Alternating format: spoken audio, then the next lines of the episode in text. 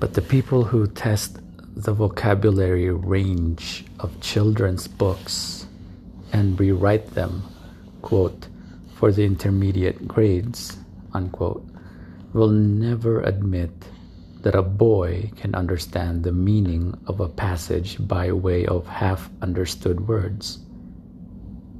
If Malabar is not in the teacher's word book, then it is too difficult for children to understand, and that's that.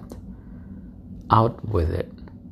Out with all the words beyond the most frequently printed 5,000 or 2,500 or whatnot out with timber, deadlights, college, Latin, bucket, sun dried, out with Corso Castle, Roberts, Royal Fortune, Cassandra, the Viceroy of the Indies, and so cleansed of all live, colorful, imaginative words, we get our version for the intermediate grades.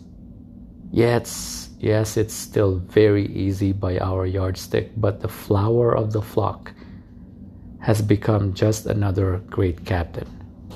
A muck with the red blood and fit to sink with gold. Now reads, loaded with gold and her decks red with blood. There is no rambling sailor's yarn anymore, but an orderly, matter of fact narrative neatly tied up with, quote, and that was her last voyage, and what happened to his men? Besides, all the transitions have been cut out so that the whole tale becomes jerky, meaningless nonsense, and the adapters even manage to misunderstand Stevenson's simple prose and write, quote, they changed the walrus's name, when actually they let her stay with what stay what she was christened. Unquote.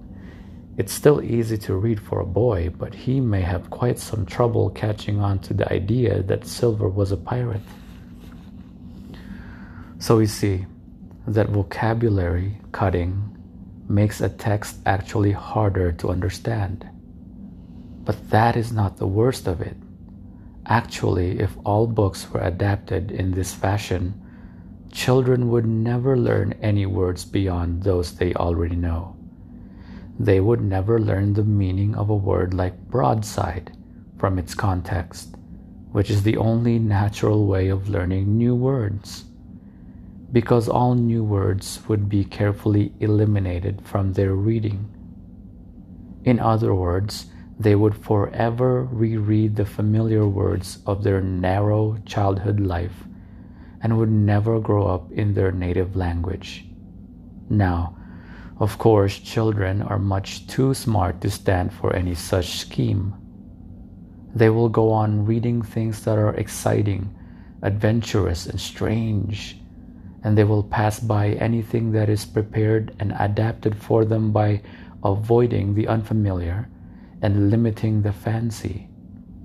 To be understood by a schoolboy, you have to use plain talk, to be sure, but you also have to use imagination to dress up what you say, or the schoolboy won't listen. Suppose, for instance, you have a nine year old boy and you want to tell him how to behave while his daddy has gone to war. It may be a good idea to tell him a story about another nine year old boy in the same situation. But you will have to work very hard indeed to think up incidents that will keep your boy excited. You will certainly not get anywhere if you try to keep him spellbound with this from a recent child, children's book, Young Man of the House. Begin excerpt. I could be man of the house, maybe, murmured Eben, half to himself, if I could only remember to be. He must think of something that would help him remember. One day he came home from school to find his mother sorting over father's clothing, the civilian clothes he had worn before joining the army. Mother was sending some of the suits and sweaters to the cleaner. Others were being brushed and sprayed and hung away in clean muslin bags. At this particular moment, Mother was looking over Father's neckties. She placed certain ones in a box between layers of tissue paper. Others she dropped in a little pile on the floor by her chair. Eben picked up one of the ties that mother would not keep for father because she said it was terrible. It was a sickly green with liver colored polka dots. Eben couldn't see anything the matter with it. In fact, he thought it was handsome and as new as if as if it had never been worn, and indeed it had not, owing to mother's poor opinion of it. Eben wore the tie to school the next morning around the neck of his pullover.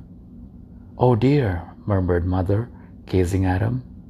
It seems to mean so much to Eben, but that will his but what will his teacher think of me, allowing him to go to school looking like that?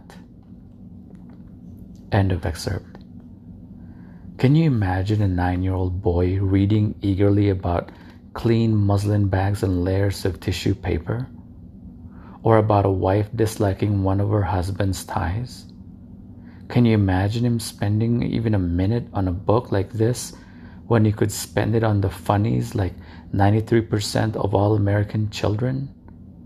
Why should he read about polka dot ties while Joe Palooka is on a life raft and Terry is on a bombing mission over China. This is what he gets from one newspaper page. Begin excerpt Joe Palooka.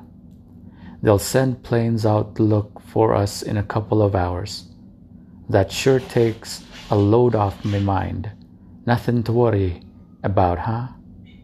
I wouldn't think so. Well, guess I'll just take a little snooze then. I'm kind of tired after that bucking bronco of a riding that jumping too. No, you won't.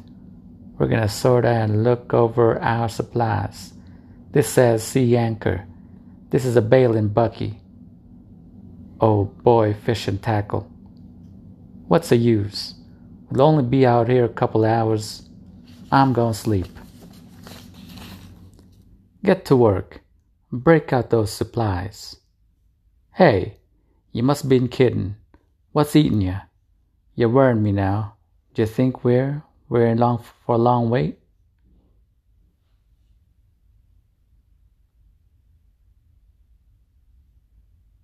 Terry. Wheels down, locked and safetied. Brake and hydraulic pressures okay. Flaps down full. Landing lights on. They got our recognition signals and put on the runway lights, but we ain't down yet. We made it to the Dragon Lady's Indochina spot, but now comes the tough part. Secure your belts. Stand by your landing. I'll take a destroyer North Atlantic winter convoy anytime. If I ever get back to Kansas City, I'm never going up in the second floor of the house. Oh boy, I've been waiting for this. Now maybe I'll get a shot at a Jap. Oh boy, oh boy.